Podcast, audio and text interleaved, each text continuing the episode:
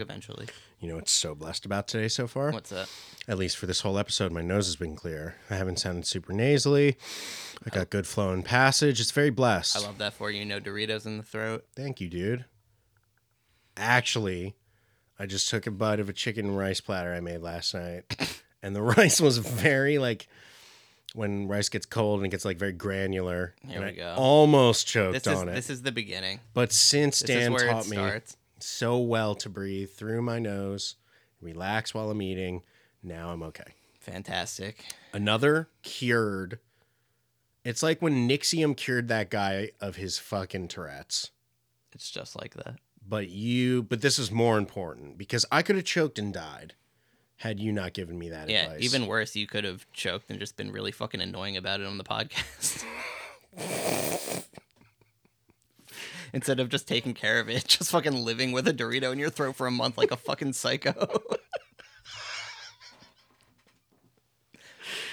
I felt like you I- I weren't had to taking pass care of it. it so that you could fucking make it a bit on the podcast.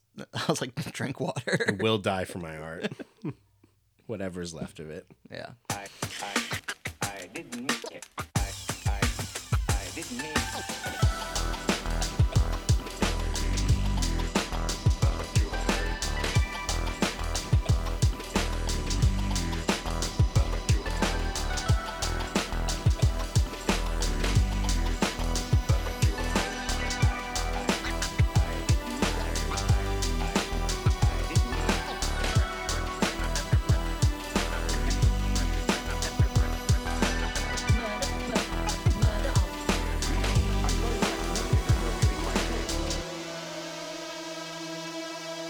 Bring sheets. Um, today's film is our second Devon Sawa film. To get back to what I was get- uh, talking shout, about, shout out to Wook World. I don't know if it was Relix or Jambase who fucking started posting about this movie. A few Relix weeks did. ago. I didn't But- know Relix was still a thing, but but shout out if you're listening to this because that is not where I heard about this. When I did the drug bracket uh, on the rental zone, yeah, of which I will be revealing the 16 picks on air at the end of this episode to Dan's quick GGR scale. okay. Somebody wrote, Why didn't you do Around the Fire? Okay. And I had never fucking heard of it before. And then I saw it pop up from the Relix article. And usually I see Relix, I'm like, skip this. Yeah, yeah. And I only because I saw those three words Devon Sawa. had a moment where I was like, yeah, this is it. Click the poster, see Tara Reid dressed as a Wook. Realize in my mind, from a fictional to reality creation of a movie standpoint, that two people, Devon Sawa, of Final Destination fame, and Tara Reid, Of SLC Punk fame, of Casper fame. Sure. Casper is probably my favorite Devon Sawa movie. Of the Fanatic fame and etc. Tara Reid of American Pie fame. That's always number one for me with her. Yeah. All other below that. I'm Um, also a fan of American Wedding. They had to train these people to be wooks. Yeah. And they didn't do a bad job. She looked When- like she was tossing that veggie stir fry Dan. I gotta say, when I saw the premise of this movie, I was like, I felt like I had a immediately made a construct in my head of what it was gonna be, how it was gonna completely fucking miss the mark of what that whole thing is like. wow, really? Like I was That's like, weird. I was like, this is gonna be so fucking ham-fisted and corny, and parts of it were. But then there were moment, there were moments where I was like, fuck, that's what my life was like. literally, that's literally what it was like. One thing that I found to be a positive experience while I was watching this movie is that I'm sitting there, I got a big joint twisted. I'm watching this movie. Devon Sawa is being introduced to his first like college era plastic bong, Yeah, and he's ripping his first tube, yeah. which was And the fact that he wasn't hacking up a lung, I was like, these people never smoked that thing. Um, and as that was happening, and I was blazing it up, praising Jah and the Lord, I realized it was 420.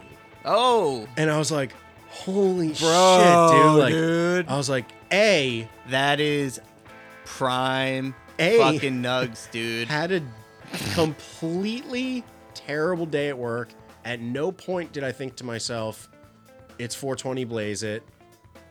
Got home, was not in a good mood. Did That's because 420 good. Blazers is a state of mind, Dan. You ended up there. twisted a big one to forget about my problems at work. And as I'm watching Devon Sawa hit that thing, and like at, at this point, I mean that is like uh, maybe 12 minutes into this movie because we're gonna unpack just the first 10 minutes for a little bit because I think it, it really cuts to like what our personal involvement with this movie is. But dude, like at, at that point, it really not much had gone on, and I, I realized it was 420, and I was like, this this is probably the perfect 420 movie, Dude. It all really just fell together, and it was just a blessed experience in general. Dude, it happened naturally, bro. Like when you when you would go to like gathering of the vibes and there'd be some dude fucking trying to hand out Bhagavad Gitas Mhm. at a festival and telling you how you need to transcend and reach spiritual nirvana so you can become one with the universe. Like that is when you truly embody 420 blaze it. So it's true. not a conscious choice. If you're gonna think about that it's about to be time to 420 blaze it, you've already missed the mark. Dan naturally is in a state of 420 blaze it. This movie unlocked something in his fucking suppressed wook brain This is so true. to the point where he, he fucking looked at the clock. It switched from 419 to 420. And your fucking inner child came out in that moment and you were like, I'm here. I'm here to go to the concert The concert. on tour, see sheets, be transacted, I read in the Times this morning that the concerts are going to be here through Thursday. and they were. And they continued to be. I let the state of 420 come on naturally, like Bob Marley's cancer. We, we didn't even touch on the jam band list. I fucking hate reggae. I hate reggae. Oh, I love reggae. hate it. Some of my worst. favorite bands, Toots and the Maytals. Any jam band um, incorporating Solomonic reggae, sound I'm system. done with. I like real actual reggae, like from Jamaica. Like when I was in like 2009, 2010, I had a group of Wook friends that I was touring like biscuit shows with, and we would listen to like up and coming like rap reggae artists that would make the most banging shit. Like they would drop like hour long mixes. It was like at the point when like the magician started dropping like magic tapes for the first time, and like I would get to like listen to one of those things every week, and it was just like very religious experience. I have a huge, huge connection to reggae, Yeah. and still love certain reggae projects. Um, I just don't really like white people reggae. The whitest reggae I've ever enjoyed is John Brown's Body, and that was an offshoot of seeing them at like Starscape and festivals that the Biscuits were playing, and they were really talented. They played Ithaca a lot. Yeah, they're well, hmm. white people listening to reggae is embarrassing. I used to like White people with dreadlocks at festivals giving thanks and praise to the Lord before they go and fucking like yell at the other dude for being religious. You're the worst human on earth. Dude.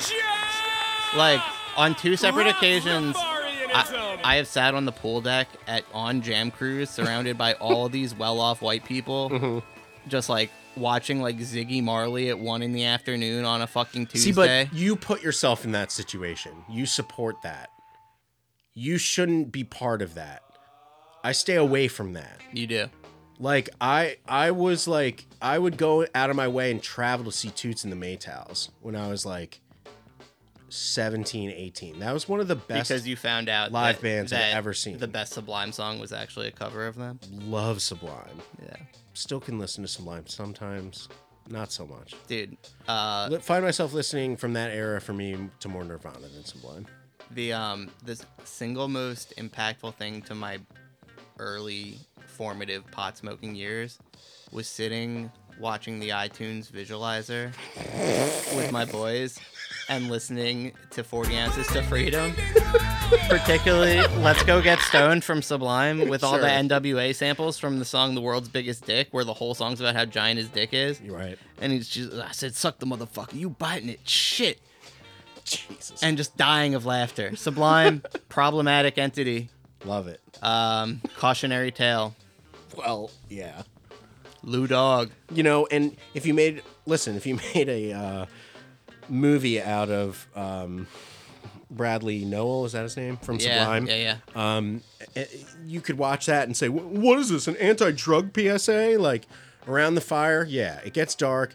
Yeah, I wish it was not chronologically out of order. It really does a disservice to the entire movie. I wish it picked a fucking tone and wasn't trying to be a horror movie at moments. the only thing positive, and I knew it the moment that I saw it, to come from the chronological out of order nature of the movie, was that we got to start with an opening shot of Devon Sawa chugging acid out of an eyedropper. Yeah.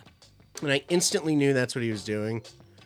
And I was like, this is cutting deep. This one's to cut me deep. Yeah. And it did. And then it immediately cut to like fucking childhood home trauma, and I was like, oh, so good. First 10 minutes, right? you, you're presented with Devon Sawa chugging LSD. He is marked in this movie and his age and progress through the Wook world by his hair extensions, their length, Yeah. their visibility. Yeah. He Fa- kind- and also he fair, fair. He kind of just ends up looking like Knuckles or Sonic the Hedgehog. like he has like anime hair when they Yeah. should have just thrown a couple dreads in. Like he didn't have dreads. No. They just gave him like what kind of what Anakin had going on in the back of his head in episode 3. Just like a ruffled Yeah. tuft of like mullet. He just had some of. matted hair going on. It was very like ding ding ding ding whoa. Um, so his appearance throughout is marked by his dread length, and when the movie opens, he's got his like. It's like Citizen Kane with the table Well, getting okay. longer. there's also like uh his hemp necklaces, which increase like the rings Yeah. of a tree, and you can count yeah. his progress through the work, Wook world by how, how, many heady rings and how has. heady his wire wrap becomes over time. Yeah. And I'm just like laughing, and I'm like in the basement somewhere amongst my shit. I have a fucking wire wrap that at some point I paid two hundred dollars for in a parking lot of a Phish concert. Mm-hmm. Like, and I'm just like every single. This movie was two hours of me being like, what a fucking stupid asshole, and me being like, oh wait, I did exactly that in exactly that setting. quick story wh- for anecdote's sake Yeah. um also not available in the books don't worry no spoilers i had a crystal wrap that was my main personality for a while and said crystal wrap I remember you with a crystal wrap, i had a very intricate crystal wrap. and it was beefy. there's a lot of people that know this story so i'll just tell it very briefly and very quickly to the best of my knowledge at this point in my life but um I knew a guy named Dan Weinzoff in upstate New York who Enough was with the Dans. who was deeply troubled by anxiety, socially and beyond. And in fact, we knew that he was autistic, but he was not ever given proper psychological help for it. And when I mean autistic, I mean like very visibly socially autistic and not from drug use, anything like that. He did love the dead and was related to Donna, strangely enough. I mean, in one way or another those are weird genes to inherit. bought this crystal wrap when Pause. What was that fucking band that was like Donna's son? Boombox. I've played with them many times. That shit sucks ass. Sometimes it's good. Okay. He's it's, uh, sometimes I like. Oh them. wait, we're supposed to save that for the Patreon. Um. so um.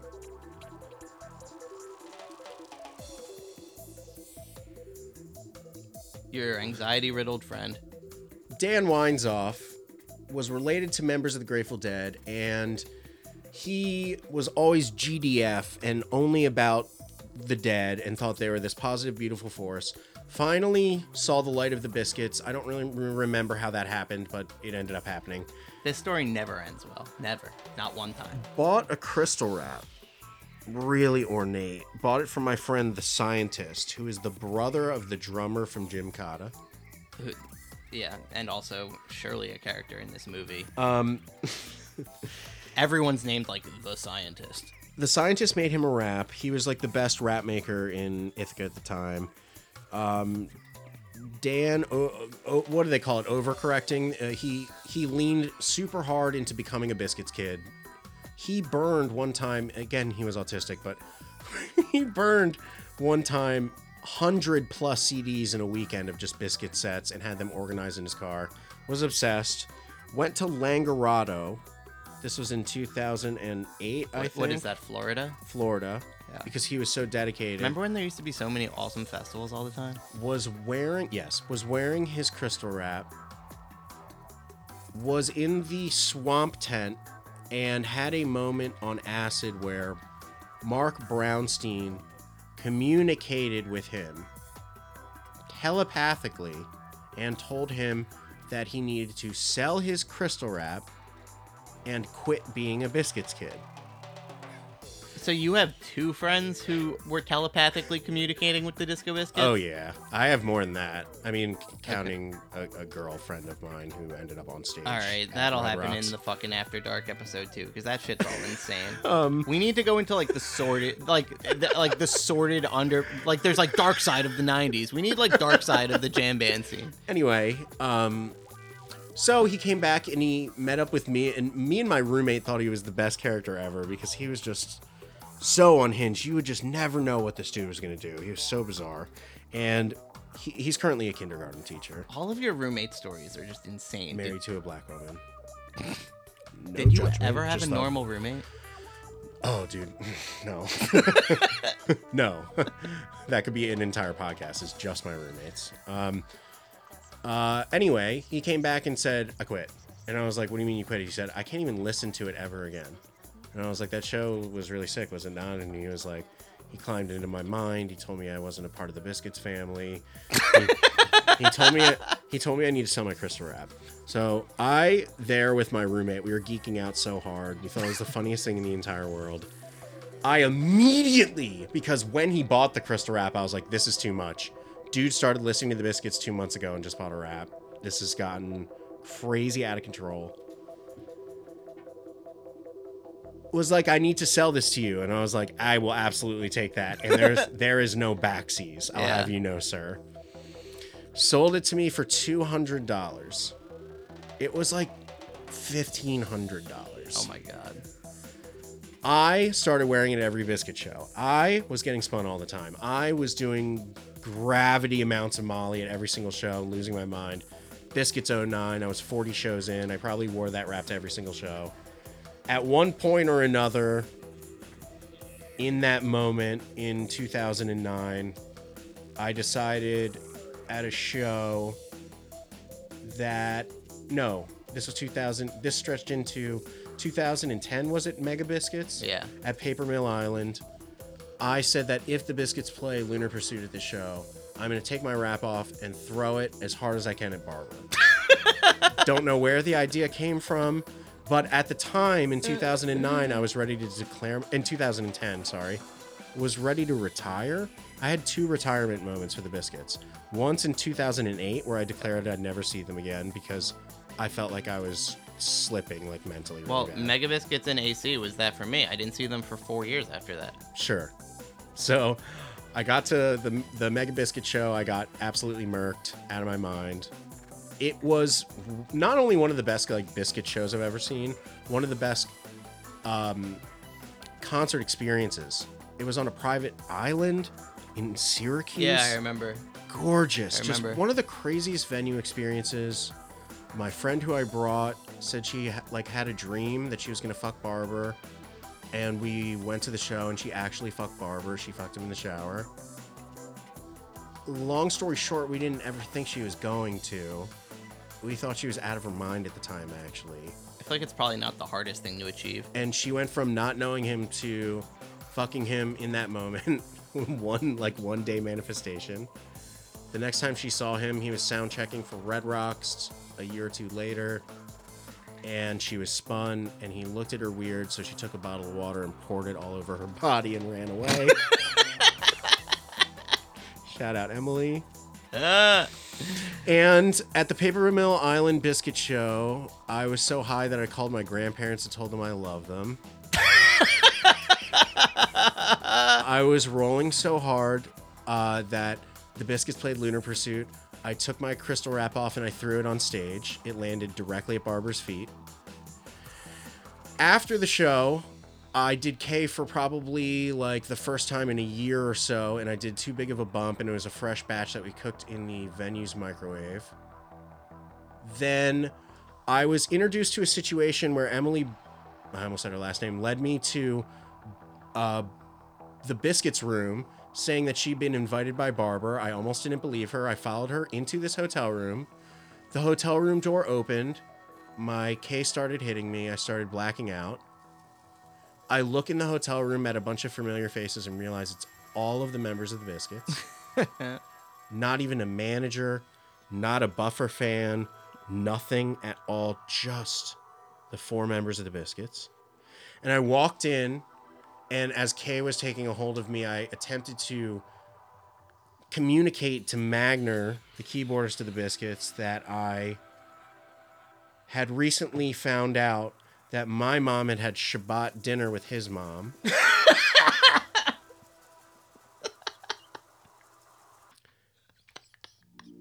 and as I was explaining this, I started losing mobility of speech. And I basically was like, Sis, my mom says your mom was Shabbos. And Magner looked at me and he was like, dude, get a grip.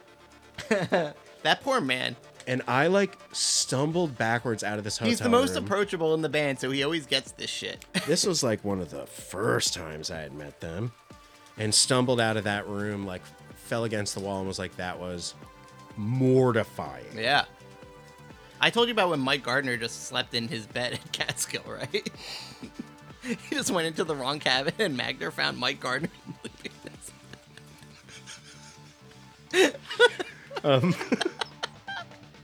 I've struggled with this movie um, because I keep wanting to say across the fire.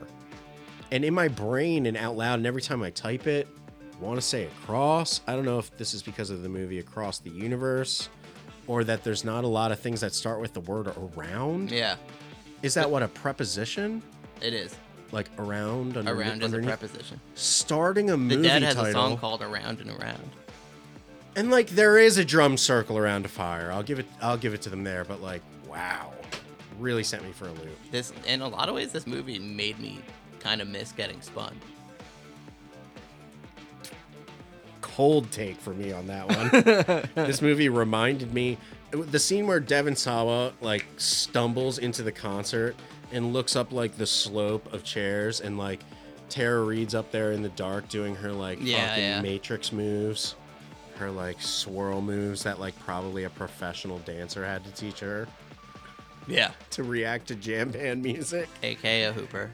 Um, It was, inc- yeah. I mean, it, it was incredible. I was like, yeah, this is what sucks Yeah. about being spun, and everyone's wearing tie dye and is a piece of shit. The only thing that got me through this movie mentally was that, like, thank God, um, I started doing all this shit younger and before my parent died, because therefore that means me and this guy are nothing alike.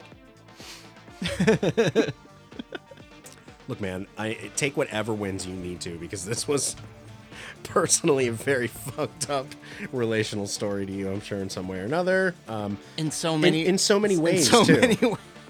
Could couldn't believe it. I don't know if we want to go into it, but some of his later struggles in life We can go into it, man. mimic Like, popular articles that you can find on the internet. not anymore, man. I got that shit gone finally. such as No, I know. what I- was the fucking headline?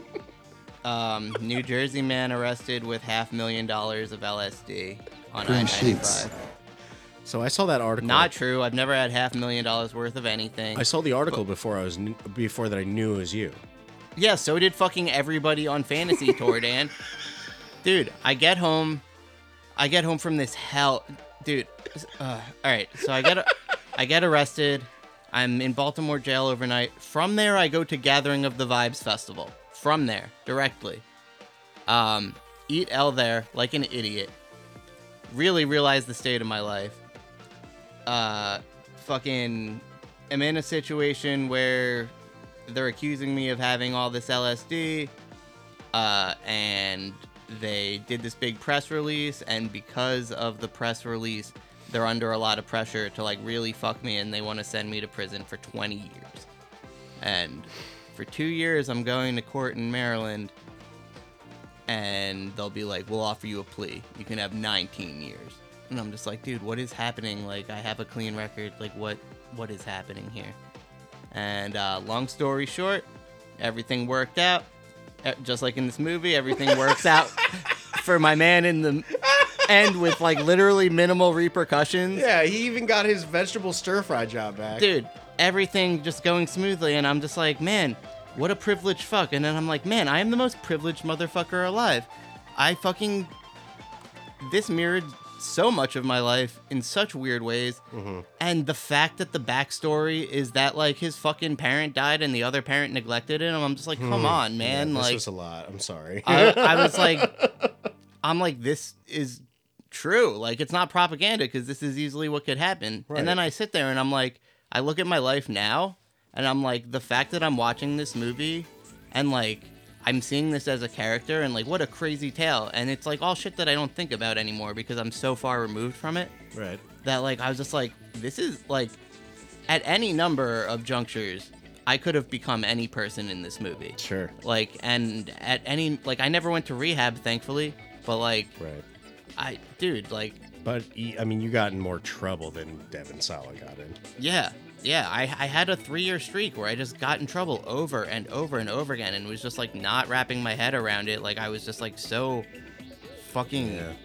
just like And that out- happened, like- out there just fucking wandering aimlessly like just like a privileged idiot it was like i got Right. convinced on tour that like i was invincible My my ex roommate Barry.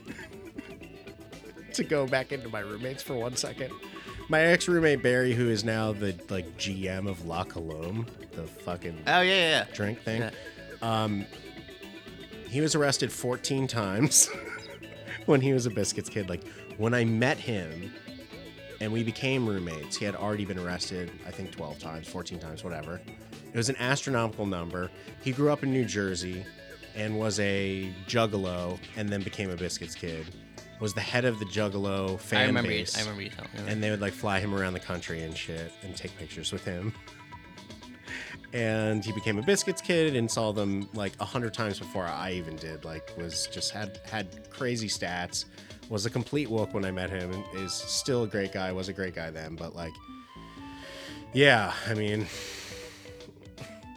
dude i got home it, it's amazing like what people can achieve like, in and out of being It- in this situation. but- Literally, all you have to do is stop going to these concerts. When he, But I, I- think dude- he was arrested at Starland Ballroom with the Biscuits four times or something. Like every single time he went, he would get arrested one of for my selling out. best friends I watched get arrested so many times in such a short span for so many crazy things, like crashing into a cop car, like. and now he runs like one of the most successful businesses in the city. It's unbelievable. But like, dude, when I when I got arrested for that shit with the L in Maryland, like, I can't. I went right to vibes. I turned my phone off for obvious fucking reasons. Right. I come back, I go on phantasy tour. At the top of fucking the blackboard and the green board is just like the headline of that article and pages and pages of people being like, whoever that dude is, that dude's fucked. Just like as these news articles tend to be, which Right. then transitioned to a, was, per- a person being like, I know that name. I- isn't that dude a PTer? And then they were like, oh, this is the bass player of Cocktail Party Phenomenon. And people start posting pictures of me on stage and links to cocktail shows and people being like, well, I obviously would have arrested that guy fucking looking like that, like Mm-hmm. playing that fucking jam band music and people shitting on my band.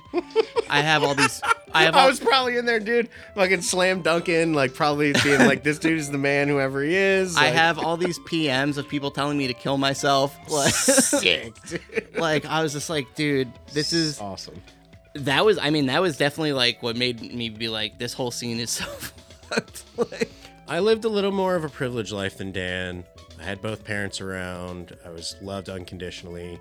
I just rebelled very heavily, and in that moment of rebellion, at the heat, at the height of my issues, my parents became Orthodox Jews. That accelerated me into a really bad path. But I was trying to play music that whole time, and um, my band Bass Drum Bingo got its first gig with like like an actual stage. And the a guy George Hadler, what was his name, that did sound for the Biscuits at one point, and he came and did sound for the show at the Draught Horse in Philadelphia, and um, this was in 2007, eight, And um that was the first real like show I played, like in the scene, quote unquote. It was us and Digifront and Jed Bueller's band. Jed Bueller's band first. And um uh I drove down from Ithaca with my What is roommate Colin. DigiFront? Is that Digital Frontier? Yeah, Digital Frontier. Those yeah. guys were cool. Yeah, they were they were all very good friends of mine. The drummer from Digital Frontier was the first drummer for Horizon Wireless. What was I- that one band from up there that I really liked? That was like, uh, fucking. Sonic Smack. No, they're from here. Uh, we saw them. They played at Lunar Light, uh, but they were from up in New York by y'all. I don't know. Never mind. I'm sorry. Dope. I Um, don't remember it. I remember you saying you didn't like them, but I liked them quite a bit. They were always wearing sunglasses on stage. Sunglasses. Look, now we gotta get to the bottom of this. Yeah. Uh, come on. What's a band that played your Jamtronica bullshit up there? That was like doing really well for a while. What? From up in my area? I think so. Not that I ever remember. Uh, That's why I started my band because I was like, there's nothing. not normal instruments, but like adjacent to that scene. Indobox. Yeah, yeah, yeah. Indobox. That was like Boston. That was. I like them. They're great. Yeah. And Jules, their drummer, is an incredible musician and beyond. Still, I like them quite a bit. um, Devon Sawa doing Jew face in this movie. Yeah. Here's the thing about like Dude, he's Jewish and his mom was cheating. All of it. the first few minutes. Wait, was your mom cheating?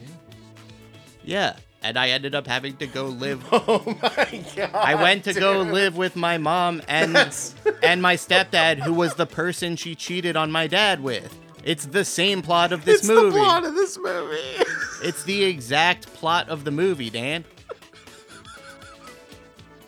That's not my fault. No, it's that. this is what I'm saying. How could I have missed this movie? I don't know. It was like your life story in action. Dude, incredible. There were moments where I could have been the what's that Jewish actor's name who so, shows up in this movie as the Steven chemist? Tobolowsky. Like I could have become him. I had a moment in my life where a fucking person sat me down and was like, "Here's a business plan to move to an island and be the biggest LSD kings in the fucking Western Hemisphere." But you would have to like cut ties with your entire family, and I'm like, "You're a fucking crazy person." you were going to the islands though. And no, I was like, absolutely not. That's insane. uh, and like, he's there, like, listening to this version of Brown Eyed Woman. I, I fucking love Brown Eyed Woman, Dan. he's dropping literary references. Like, there's a world where if I stayed in this world and never got in trouble, that could have been me. This is like, it made me realize, like, with the premise they set up for his backstory, like, you always hear about, like, the lot scene, what it provides is like a family for wandering fucking souls. And it's like, the truth is, like, that's what it was for me. And it did do that for me as like a person, a kid who was totally lost with like no one raising me. And then, like, the fact of the matter is, people get older and the scene crumbles because the music stinks. And then, like, that family disappears really quickly. And most of them are in jail or fucking OD'd or like are doing heroin actively Right. or are like simping for goose and you can't fake it you can't have that be your circle you can't have people hanging out at your house being like you're bro saying you're saying being a woke is toxic. Bro you gotta hear this new goose jam from peach fest. And they're like see you later alligator. I'm not a waiter alligator. And i'm like dude are you fucking with me right now? Are you we're adults and you're showing me this wiggle shit. It's wiggle shit. Um, mm, you ever smoke wiggles dan? How many wiggles are you? Um, wow. Yeah, I mean, this movie brings up a lot because it's so toxically accurate at points. it starts with a dinner party where there's screaming jazz playing i was like okay Uh-huh. this kid's gonna be fucked also like i just want to say that there's a, a, a motif like we like calling out things that we see over and over again in movies anytime that there's like a jewish character in a movie or if the main character is jewish in a movie they gotta like introduce that concept with the mourner's kaddish. It's always gotta be time- that. every time. it's always gotta be that and not only that it just like portrays what i find to be true about the jewish people. Want to take a quick pause. Want to say i am jewish. Yeah. Dan enden is jewish. But like one of the things that rubs me the wrong way about my own people is their constant obsession Like- with death. Live your own lifestyle, but don't flaunt it in my face. There's such a group of people who It's very morose. base so much of their ritual and life around just the concept of death, and it's so exhausting. It's very serious. and Jews are always dying of weird diseases because we're all inbred and it's it's a long and sordid tale but the moral of the story is like any breed exceptionalism in any direction good or bad is going to be problematic It's so mm. crazy how ingrained in you that gets as like I don't know, but like neither of us have participated. Like you participate in Judaism far more than I do, just by the nature of your parents. Right. I haven't been to shul since fucking. i've My, avoided physical shul for a while but but like it sucks you know, I ate that gummy and like I was a little like you know, as I am in recurring theme first 15 minutes of movies usually i'm kind of zoned out not fully zeroed in yet. Like and, And the, then hear the fucking- mourner's kaddish was happening in the background and i was like not even paying attention but out loud Yikadav, yikadash, shmeirabah, and i went amen. Out loud and cat was like what? And Well, here's the thing: like they always introduce Judaism as the mourner's kaddish because Jews are obsessed with death and just a generally mournful people. And, it's something it's that's like easiest- in Hebrew, and you can tell Yeah. from the tone of it that it's Sure. like death related because it's so fucking miserable. Jews are just always at funerals. Moving on, um, What's your funeral count, Dan? How many funerals have you been to? dude, so many at this point. Probably as as many as I've been to weddings. I've been to way more funerals than weddings.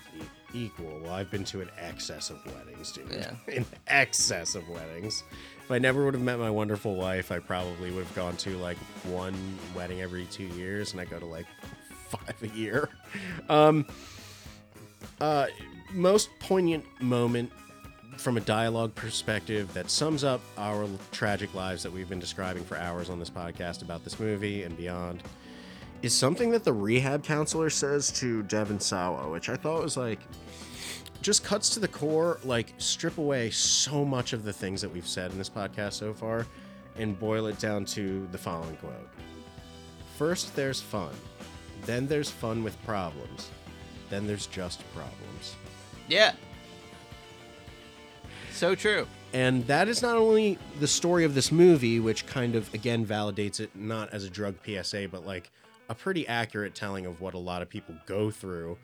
Like, for example, to anybody who would say that this movie is is insidious in its presentation in terms of being a drug PSA, how do you tell the story of an L dealer in the Right. 90s? Every who- person who on the goes to a zone- boarding school and comes from prestigious parents who actually turn out to be pretty decent people in this movie.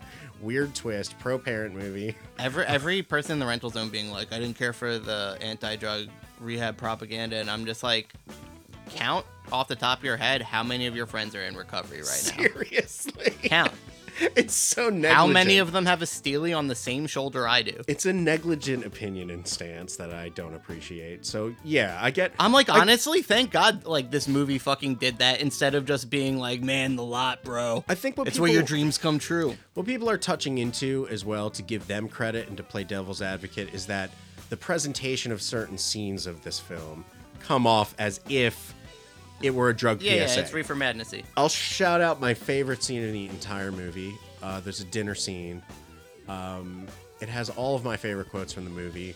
One of which, uh, as we've mentioned, that they only refer to the concerts that they're going to as the concerts because again, they, there's no one like actually licensed to be these artists that they are following. Dude, in any there, there, like, there was so many things I just kept laughing at, like the music they were getting the rights to. I'm like, they were pay- they were willing to pay like the undercard of every major festival. So there was like the Meters, there was Ziggy Marley, there was like P Groove. It was like anything to get like just like a quick jam in there. I just wish they had a better budget in that regard. Or support from a band.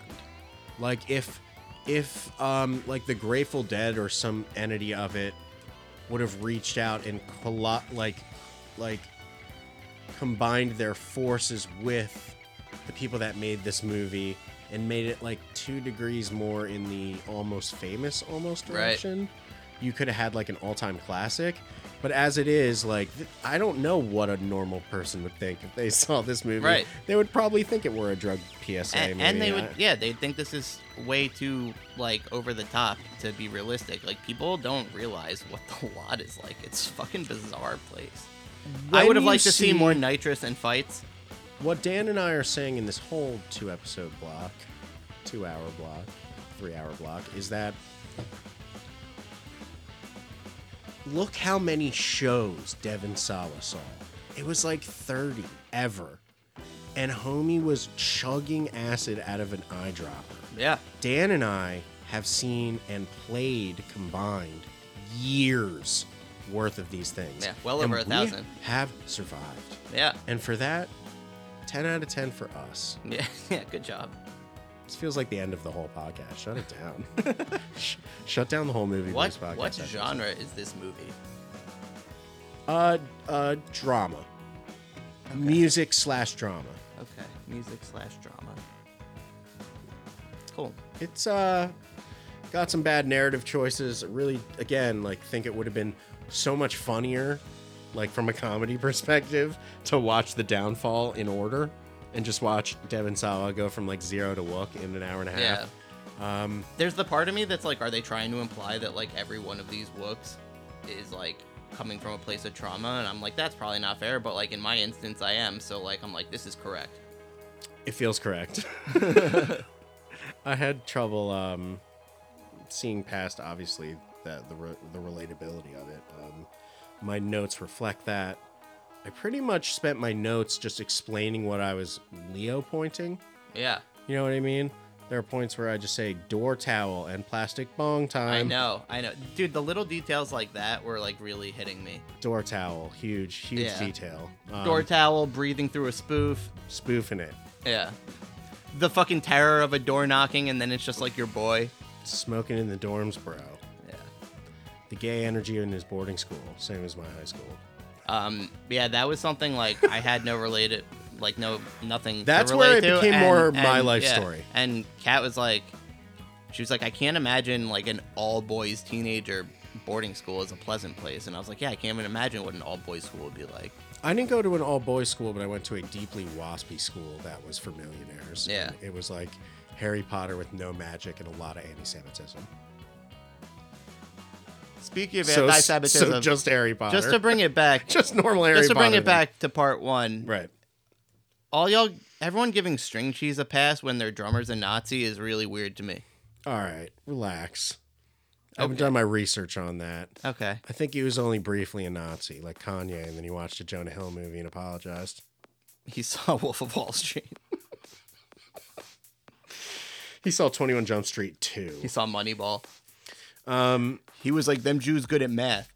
there were moments of stunning clarity. There were moments of pitch perfect reality, one to oneing, and then there were times that would pull me out of it. Yeah. like in the lot where everyone is holding balloons on strings, Yeah. full of helium Yeah, in giant clusters, but just holding them, right. just walking with them, because somebody probably like looked at photos of a Grateful Dead show and were like. In the 90s, and we're like, look at all these balloons. Yeah, they were just trying to illustrate that there's visual stimuli fucking everywhere, Everywhere. on a small budget. like when you when I think about it, dude, like music festivals are like a really fucking crazy thing. Like mm-hmm. it's just crazy that there was a time in my life where like I could drive to a place and spend four days just like on all of the drugs, so spun out of out of control on acid in a way that anywhere in public I would have been thrown in a mental institution. But like feel So so, comfortable, just wander around, see music that I think is incredible, afterwards find out is the worst. Mm-hmm. And like if I'm like freaking out, I can wander into a random tent, look at like really cool art to just calm myself down. And like everyone's just good with it. And then like then I'm just like I think about festivals now. Festivals getting corporatized is so wild, dude. The biscuits ruined everything going to Montage Mountain. That place sucks. That's a theory. Uh, Montage Mountain is terrible. yeah, sucks ass. Hate that. Peach Fest, go fuck yourself. Go fuck yourself. Uh, it's too hot. Um, how is this somehow Tara Reid's most relatable role? I, dude, I was like, I was like, damn, shorty. I was like, I knew you multiple times on multiple lots. Her main dance move was like she was doing a Hadouken from Street Fighter. Been there. Best scene of the movie combines everything we've talked about in terms of drug PSA, humor, drug humor, relatability, cringe, is the dinner scene. Yeah. where Devon Sawa and Tara Reid have dinner with uh, Devon Sawa's stepmom and uh, his dad. And it's, I didn't like, what came first, this scene or the memes that were like, but dad, he sells pins. Yeah, right. Like, this is that Yeah. in a, In a studio yeah. Warner Brothers movie. Yeah. It, it- I mean, it really blew my mind, honestly Yeah, me too. and they're at the table and he's like we made this money doing veggie stir fry and i sold t-shirts I've had that conversation with my parents. Literally. Like I've sat there being like, yeah, I sold that many pins. I don't know. spot on Yeah. they were like, what do you mean? You got arrested selling drugs six months ago. I'm like, yeah, but now I'm keeping it straight and narrow, baby. i run a kitchen of sorts My uh, my favorite scene slash idea in the movie is when he gets the package that he thinks is full of drugs and torpedoes his entire life to steal it and run out. And it's literally that was crazy it's literally a note that says, "Bet you thought this was drugs." how you also know that this movie is a psa and i thought this was brilliant too because as i've alluded to a couple times like i am a, a retired wook but i still see shows every once in a while. I, i'm not working on tour by any means or selling veggie platters but there is the idea that if you don't die from drug abuse or you don't just od at a show and die and you somehow make it through the maelstrom that is being a jam band fan and musician beyond that you exist in like a peaceful after state where you still get to see shows you get to be kind of an adult you have a normal life to some extent but like the best you can do is like you still see some shows but you're like an adult that is the best case scenario for Yeah. most of us But it also And makes me that- wonder if there's like a forced like an inherent forced discontentment that comes from that of just like existing in the real world after like living like that for so long. a little bit where like me and you are both very crotchety, cynical people about things, and I'm just like, well, yeah, we got to experience just like what it is to just like straight chill, well yeah i got to take acid 250 times so. And now we're both in therapy.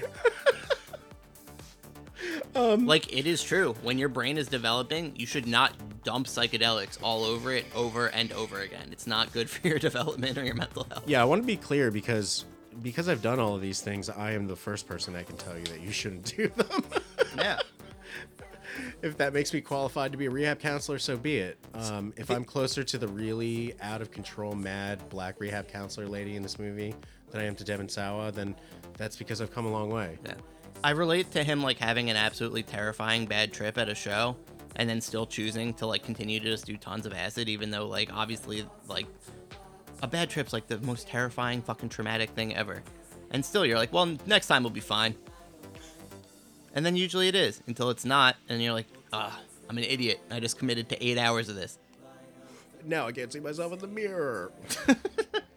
um, yeah, uh, good movie. Love Stephen Tobolowsky showing up and being Giving like- some legitimacy to this piece of shit. being being like the Andy Warhol of this movie. Hilarious in this Um, movie. he was great in it. that guy's a king. I I said at one point I can fucking smell this movie. That was probably when Devon Sawa was sleeping in his van that was still moving. They were driving it with Tara Reid. And she was like, Why we fuck anymore? And he was like, Let me smoke a bowl, bitch. I know that was so weird. That scene was so melodramatic. Loved it. um, but yeah, the scene in which Devon Sawa takes out all of his acid money and throws it on the table is just Yeah. that's a 10 out of 10 moment. Um, just again, blessings that this movie existed, blessings that we came upon it when we did, and um, that's really all I have to say about it. I mean, really dug up many things that my therapist gets paid to hear, and um, there's a lot more where that came from. So maybe uh, we'll do some other piece of media that requires us to talk about these things.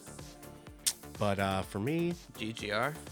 My GGR is going to be an 8 out of 10 because there's a situation where this is a 10 out of 10, but as a movie, it's clearly not. Yeah. But I can't, I have to give it so many flowers that the flower meter is pushing the GGR to a healthy 8 out of 10. Just a blessed experience for anyone who's been in or out of the scene. A cultural gem. Genius, really personal, hit really too close to home, and made me woozy a few times because of it. 8 out of 10, Dan. I uh, am also gonna give it an eight out of ten. Nice. Um, this movie profoundly impacted me last night. Of course it did. I'm sad that you had to watch it like in one shot. I was because like- I needed a real break. I in the was middle of this immediately movie. regretting eating 60 milligrams of gummy. If not for this, then what? You know. Dude, just all the shit with the fucking parents. I'm just like, man, just li- Trigger warning is what this one should have came. I with. was like, I- I- were you mad at me? Did that I didn't warn you? no, no, because like we both I didn't make this movie. we both agreed to watch the movie blind. We knew we were Yeah. going in blind, but like, I Damn. there were there was it was hitting a point where I was like, there's no way he didn't know, like. I didn't even read a this synopsis is an of it. elaborate ruse to fuck with me, and then like. I had the moments where I'm Of course, like, you think it's my fault. Like, and no, and then it's like, I'm like, someone had to have tri- time traveled to do this. There's no way. There's just no way. Like, this movie is here to put so much of my life in perspective. Shout out to the Movie Blues podcast for changing Dan Eden's life a little bit. it didn't change. I'm going to make the same mistakes tomorrow. I know, but it's nice to have this. You know, But I just, I can't believe this exists. It's so fucking odd. It's really Mandela effect shit. yeah, truly. And just like where where was this movie? I would feel like if a movie like this came out Wooks would have flocked to it. So where was it and why weren't being Some people knew about it. I, it's weird. it is weird. Uh shout out devon sawa. Shout out tara reid What a what a cast. i just i don't i don't know man. Fucking it's a lot. Sorry, we didn't know we were gonna go so deep. Definitely affected you more than Halloween Ends would have. and with that, I would like to do my final bit here. Just going to announce the next drug bracket of movies and get Dan Engine's general uh, reaction to them as they come off. like you want ggrs just general thoughts. GGRs is typically included in that. If you just want to shoot numbers off, that, Okay. that would be fine too. Um, and next week we are going to do uh, Wes Craven's Deadly Friend for the final episode of season six of the Movie Blues podcast. We are going to unveil the spinner that it includes all of the movies for season seven, sequel season, baby. Uh, to Dan's upsetment. it is the winter of my discontent First movie. And some of these are a little stretch because, I mean, there's only so many of these fucking movies. yeah So, you know, be easy on me. okay Or don't. Or tell me this is not appropriate. Okay. But Friday. friday oh i love friday Great movie. one of my favorite all-time comedies Spun. Uh, we've talked about Spawn a bunch of times. Quality picture. I haven't seen it. It's a in weird minute. thing to put against Friday. I'm not saying that these are the matchups. I'm saying Yeah. these are the movies. Weird cast. Do not expect that these are the matchups Okay. subject to change. Okay. Uh, uh, uh, uh, definitely. I haven't seen it since middle school, probably. Bill and Ted's Excellent Adventure. You know, that's Bill and Ted. Okay. I'm I'm a more of a Bogus Journey guy, honestly. I haven't seen them since I was a little kid. Bogus Journey is really funny and has all that fucking like uh, Bergman parody shit. Yeah. I just never. I need to try them again. They're not the best. Big Lebowski, once again. Yeah, you know the goat. the goat on a bracket, always on there. Crazy to see that Dazed and Confused lost to Half Baked, Unbelievable, but Dazed and Confused has won many movie blues brackets before in one way or another. So, as it should. um, Van Wilder, I just watched Van Wilder, man. it's such a bad movie, but Tara Reid, shout out. Yeah, movie that I loved as a kid, and now I'm like, that's Embarrassed. not okay. No part of that movie is kosher. Yeah.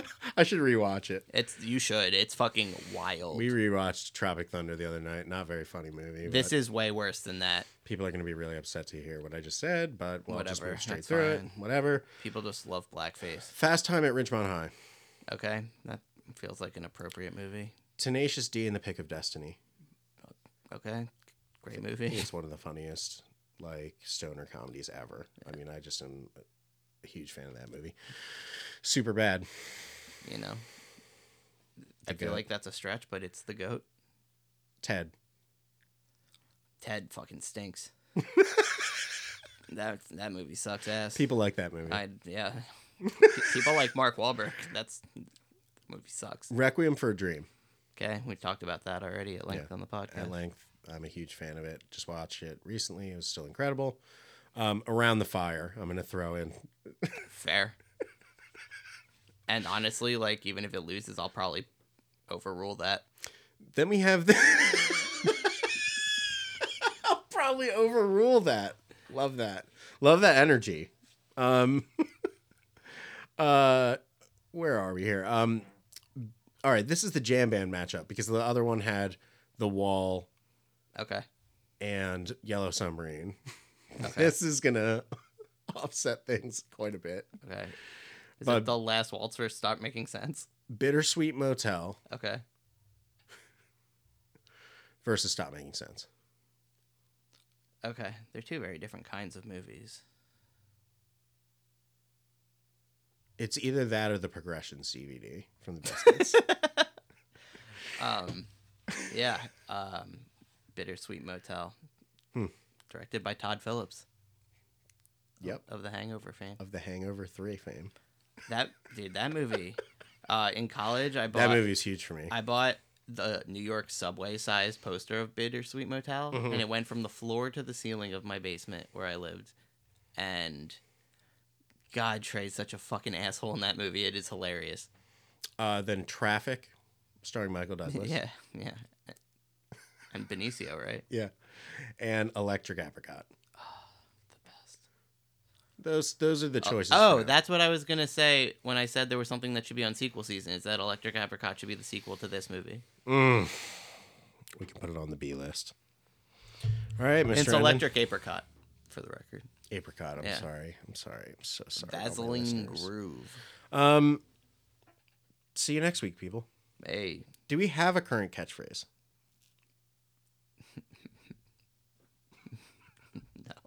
Bada bing. I would like to see the baby.